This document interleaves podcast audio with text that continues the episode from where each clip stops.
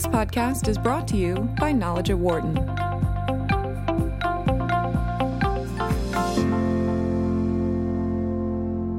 Our guests today are Nick Puri, Senior Vice President of International IT at FedEx. And we also have Dan Elig, Wharton's Chief Information Officer. We're going to be speaking with both of them about the role of culture in digital transformation. Nick, thank you so much for joining us today. Thanks, Mikkel. It's a pleasure to be here. And Dan, welcome to you as well. Thanks. It's a short walk from my office. Great. So before we begin, Nick, could you tell us a little bit about yourself and how you came to be doing what you're doing at FedEx? Sure. I am based out of Netherlands, and I'm responsible for almost all aspects of IT activities outside of U.S. and close to 220 countries where we operate.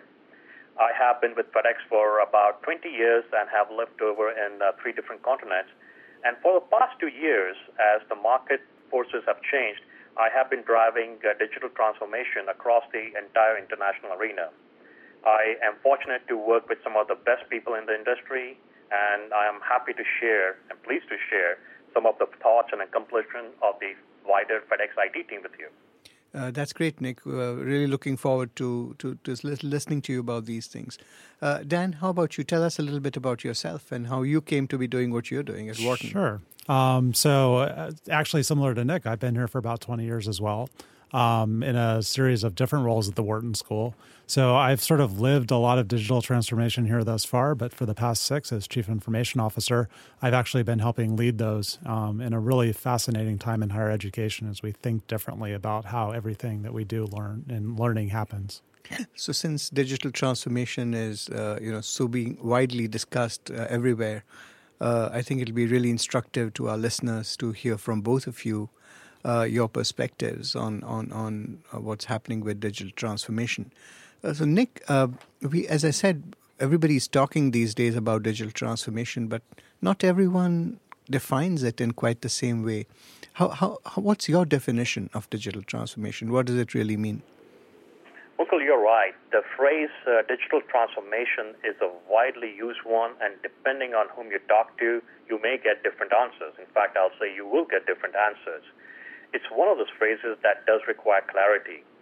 Some of my peers would argue that it's nothing new, in fact.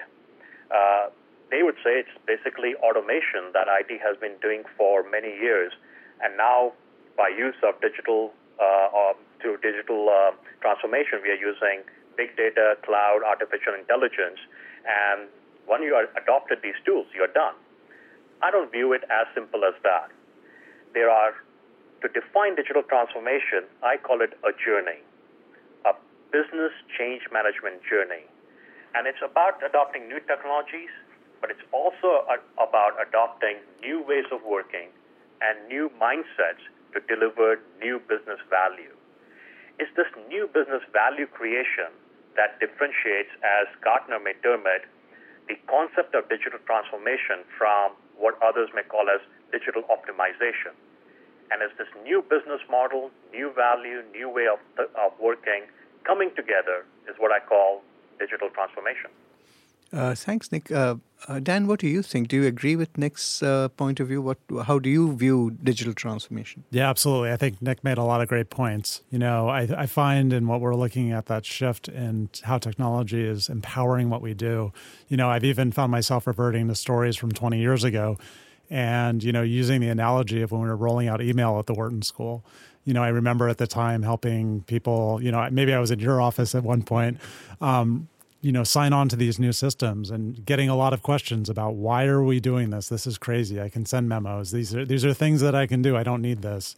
And, sticking with this facilitates it. It makes it a little easier. It makes, the information travel faster, and it will sort of be able to make what you do more efficient.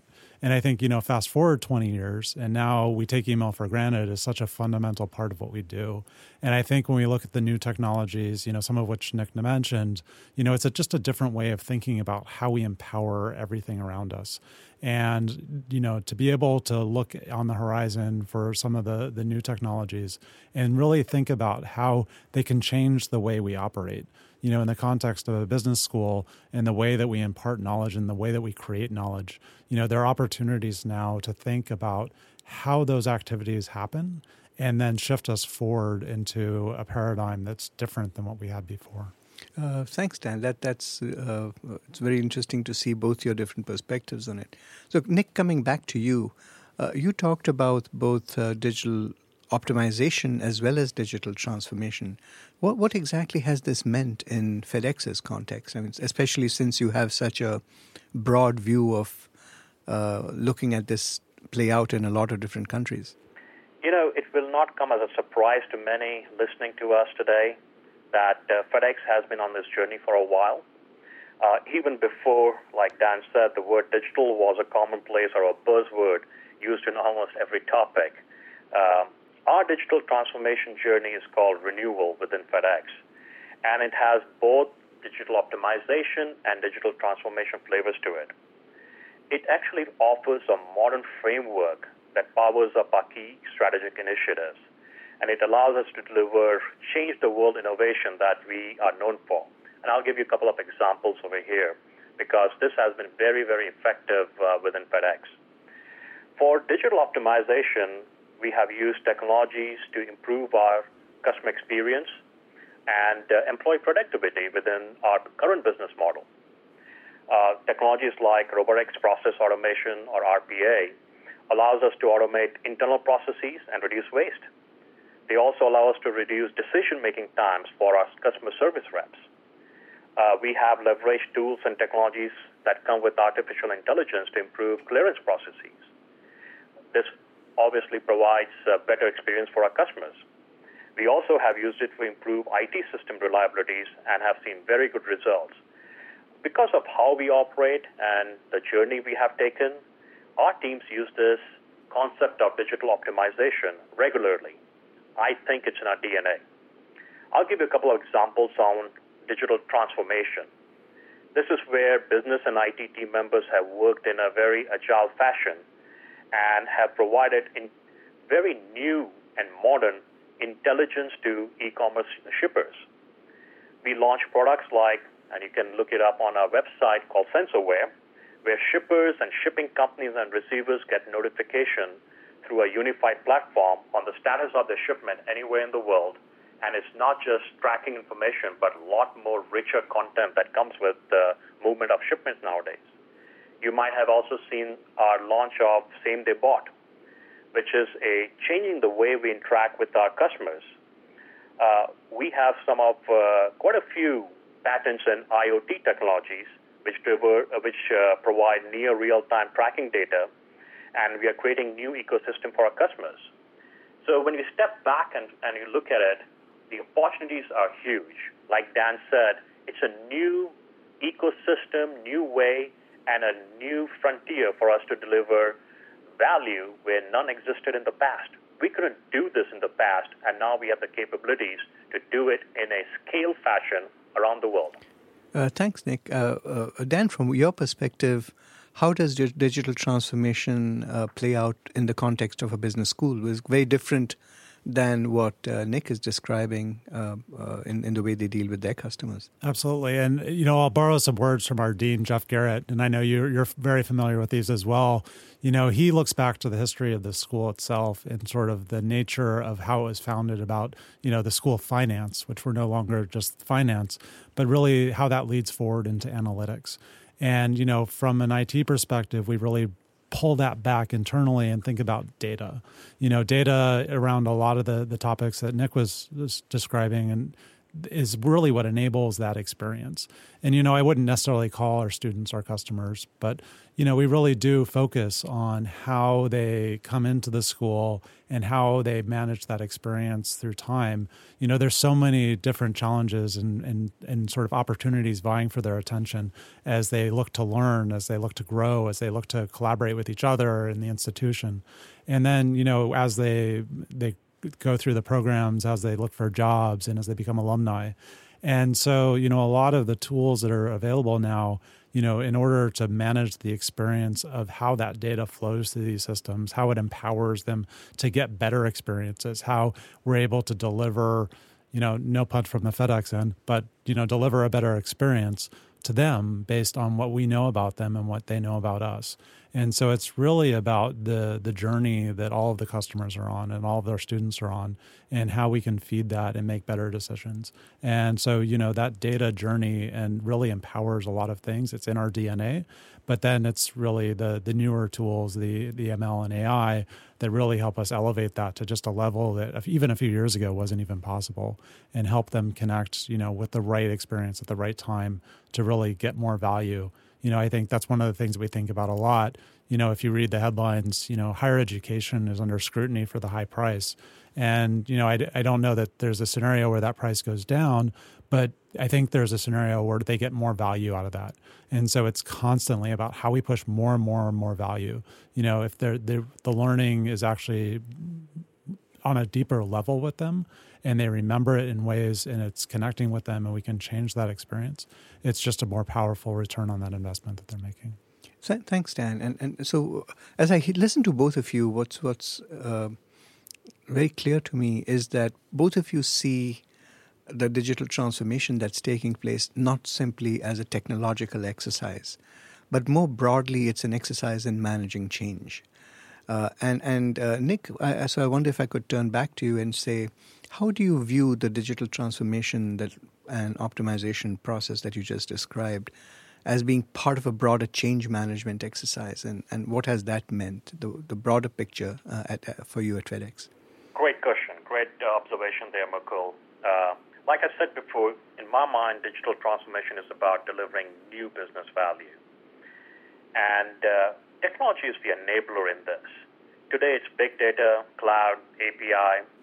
Dan mentioned about the importance of data in the entire digital transformation journey. I view it as we have to marshal data and expose it through ways that our user base could be, in some cases, user base here could be students, that are able to access it on a cross-channel basis with a consistent user experience. Marshaling the core enterprise data or school data, in the case for Dan, enables a level of connectivity, experience, and engagement that is very hard to break and for others to create. These all have to work together, whether it be data access or its new ways of working, like SAFe or Agile, organizational models that we have seen, or design thinking. These all have to come together, and the analogy I always use is like layered cakes.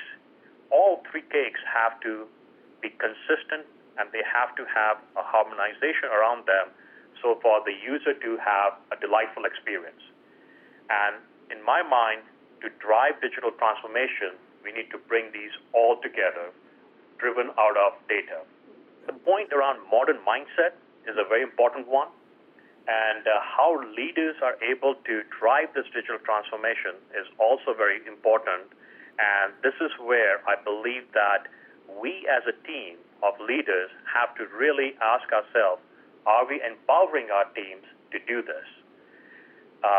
We today use concepts like hackathon, where we bring our teams together and they spend 2 or 3 days to develop new ways of doing things. Many of these new ideas go into production, but others may not.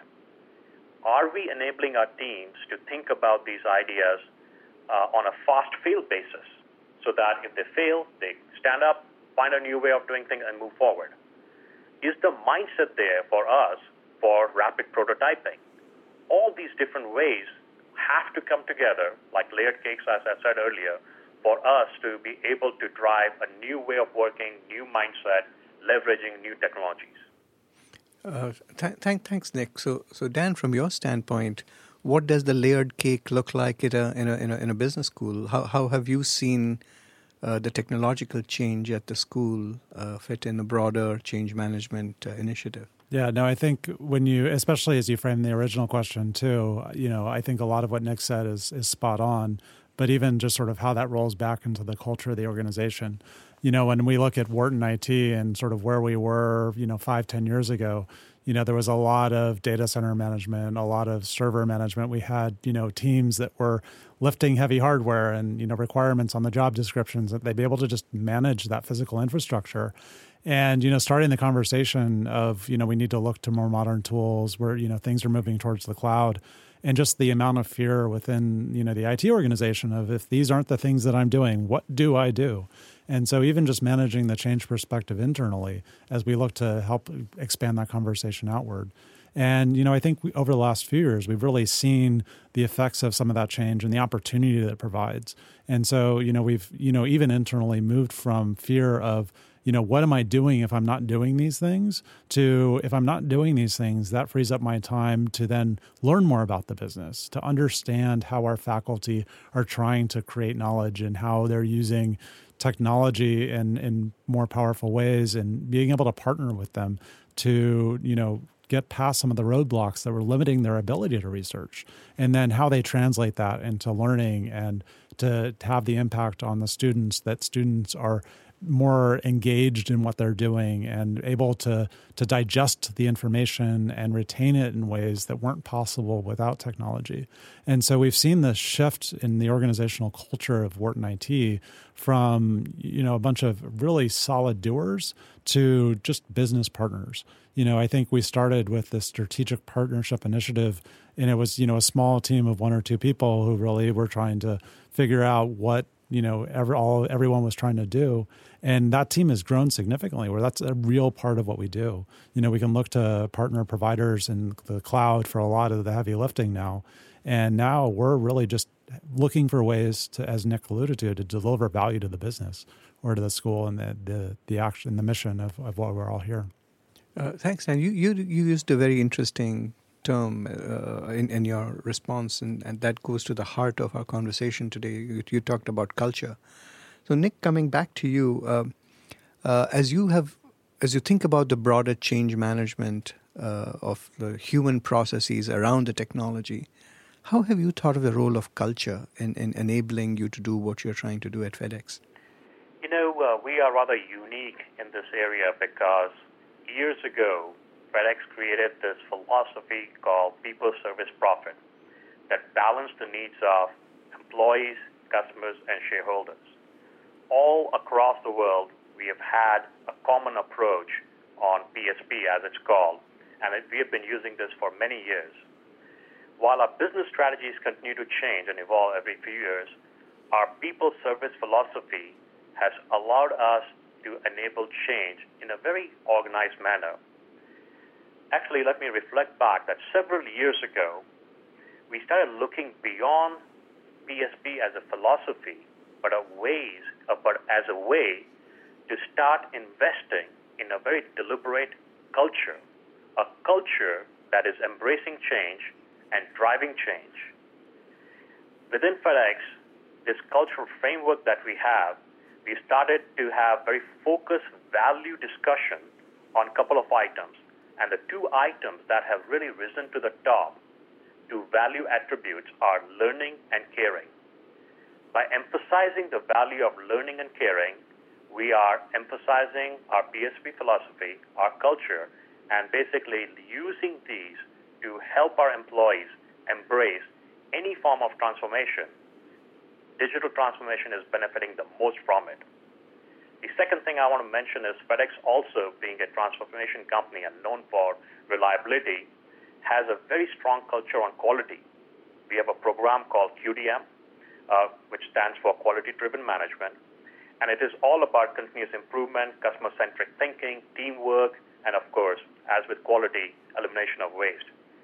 By bringing these PSP and QDM, so a employee-centric culture based on learning and caring, and quality altogether, we have seen a non-linear or an exponential ability of our teams to embrace change, digital change in this area. Thanks, Nick. You used two words that are very dear to the heart of any educator, that's learning and caring.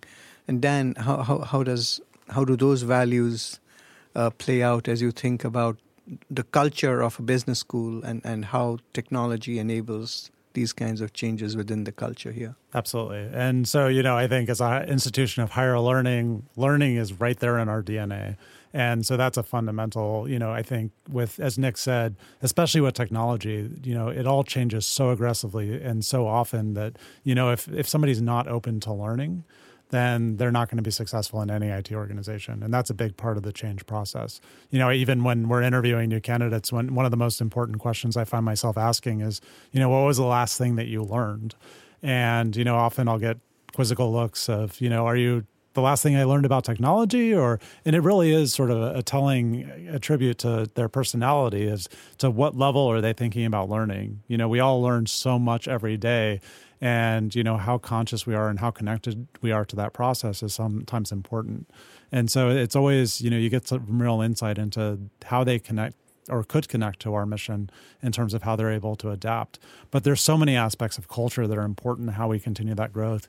You know, I know it's very, you know, heavy in the conversation right now, but, you know, diversity and inclusion are really important in that process as well.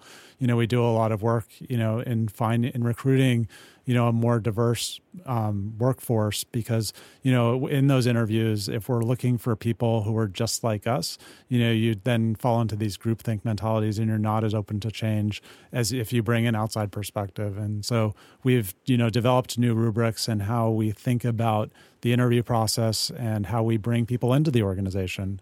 And, you know, so that we can get that perspective and open ourselves to more change. And then once they're here, how do we make sure that we have an environment that really enables the inclusion of everybody who's there? Because we'll all be better when we're more open to the ideas and the evolution of the thought. And so, you know, I think the final aspect of the culture that I think is just mission critical in IT is really just the tolerance for risk too. And so that as we continue to grow and as we continue to have an impact on the organization, you know, this is not, technology doesn't always work. You know, that's why I often say this, that, you know, Wharton IT is here because technology, you can just open the box and install it and it works the way you expected it to. You know, you call your support team as often as anybody. You know, we all, you know, need to think differently and evolve and grow. And, you know, if things can't go wrong, then that growth doesn't happen. And so I think preserving that tolerance is incredibly important and making sure that individuals feel protected to take risks and try new things and to think differently about what they do and how the work happens. Great. Thanks, Dan. So you asked a very interesting, gave an interesting example of what the questions you ask. And Nick, I was wondering if I could turn that question over to you. What would you say is what's the most recent thing that you have learned about the role of culture in digital transformation? And what do you think other companies could learn from FedEx's experience? I am sure that if you were to ask others in the industry, they will give you very different answers in this. But one thing that you will find consistent around all of this is as goes the culture, so goes your ability to drive change in a sustainable manner. So from my point of view, if you invest in your people, you invest in your team's ability to adopt change, address their needs to constantly learn, and this goes for management too, and you come behind that and say, we care that as you adopt new technologies, there is anxiety, we care about you, we are going to support you with tools, mechanisms, as well as programs, so that you are embracing change that delivers new value to the customers, you are better off in delivering change. In my mind, it's all about enabling your team members to drive the change at the frontline level. It is always about people, and culture is how people engage with an organization as well as their employees. That's a great point of view. Thank you, Nick. Dan, what do you think? What's the biggest challenge you have faced at Wharton in navigating some of the people issues around technology and cultural issues? Yeah, no, I think as we, you know, get back to the connection of how connected everything is, especially with data. You know, I think, you know, we look to roll out new systems and the ability to empower all of our users with more information and more access. And I think, you know, there's a lot of change that goes into that. And so where we really push our teams is, you know, on the empathy front. You know, I think Nick phrased it as caring in some respects, but, you know, really making sure that they connect with why and how people are doing their jobs.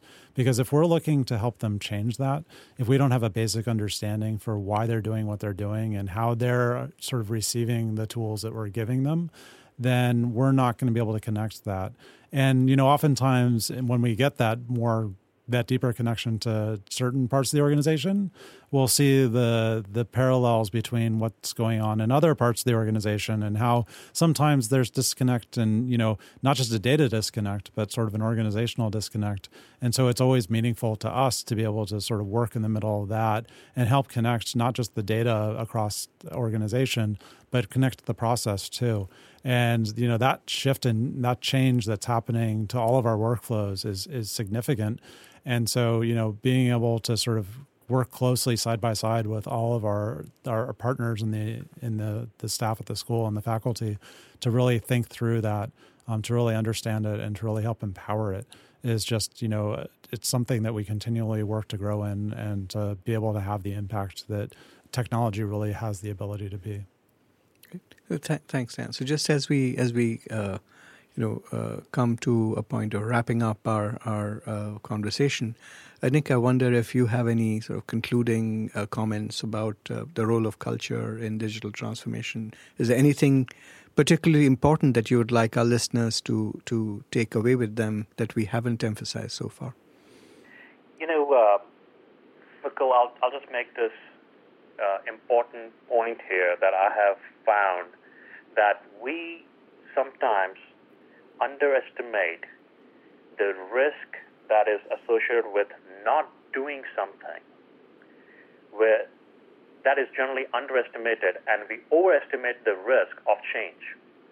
Because the market forces are changing so fast, technology is changing so fast, I would ask our listeners and business leaders around the world to think about what would happen if you didn't do anything. What would happen if your team members were not on this journey? Will you be able to sustain your revenue growth? Will you be able to sustain your team morale? Will you be able to continue to hire talented people in your organization? So risk of not doing something in this area is higher than risk of change. That's one thing. The second thing is look at some of the metrics that are coming out in the marketplace of companies that do adopt the digital mindset, digital optimization, digital transformation, and you'll be surprised from an economics point of view how successful those businesses are becoming. Will you be able to compete with them if you did not have these sort of capabilities and way of doing things, all driven by culture? On our side, we have seen tremendous improvement in IT system reliability, security, speed to market, all driven by this new mindset. We have also seen some very good acceptance of it by our frontline team members, who now talk about it with others in the market and are attracting talent. So it is a very positive reinforcement cycle. So I'll ask the listeners here, my peer group in the market, of saying, what would happen if you did not embrace this change and embark on this journey? That's a really important point. I'm really glad you emphasized that, Nick. Dan, any final comments from you? Sure. You know, I'll sort of go back to a lot of what Nick and I have talked about, and even to the beginning of the conversation. You know, when you think about that digital transformation, you know, it's not about IT work. It's not about the business. It's about all of it coming together. And I think building that culture that it's not IT and the business, it's, you know, the connection of the two of them. It's really, you know, creating an environment where there's continued partnership and the ability to grow together and really understand, you know, what each other are trying to achieve. Because that's, you know, where the magic is going to happen. You know, I think, as Nick alluded, you know, the ability for us to grow and change, you know, when we look at all the disruption that happens with the ability to be more mobile, the ability to connect to data, the ability to communicate faster, you know, I think especially as we look at the effects of that on education, you know, there's just so much opportunity. And as I talked about, you know, improving the value proposition of everything we do, you know, the more we're connected as a school, not just, work in computing, changing its culture, but really just thinking about the culture of the school. And that's where, especially, with the dean's leadership, opening that conversation and really thinking deeper about what that opportunity looks like. That's something that every business needs to be doing, as Nick said. It's not enough to just, keep doing what we've been doing. It's really, we all need to understand the opportunity, and we all need to shoot for the stars and find that the new way of doing things that, it's going to make life different. That's why Nick and I do what we do, because it's exciting. It's an exciting time to be doing that. That's great. So I just wanted to thank both of you. Nick, thank you so much, and Dan, thank you for speaking with Knowledge at Wharton. It's been fascinating speaking to you about the role of culture and digital transformation. Thank you. Thank you, Nicole. Thank you. For more insight from Knowledge at Wharton, please visit knowledge.wharton.upenn.edu.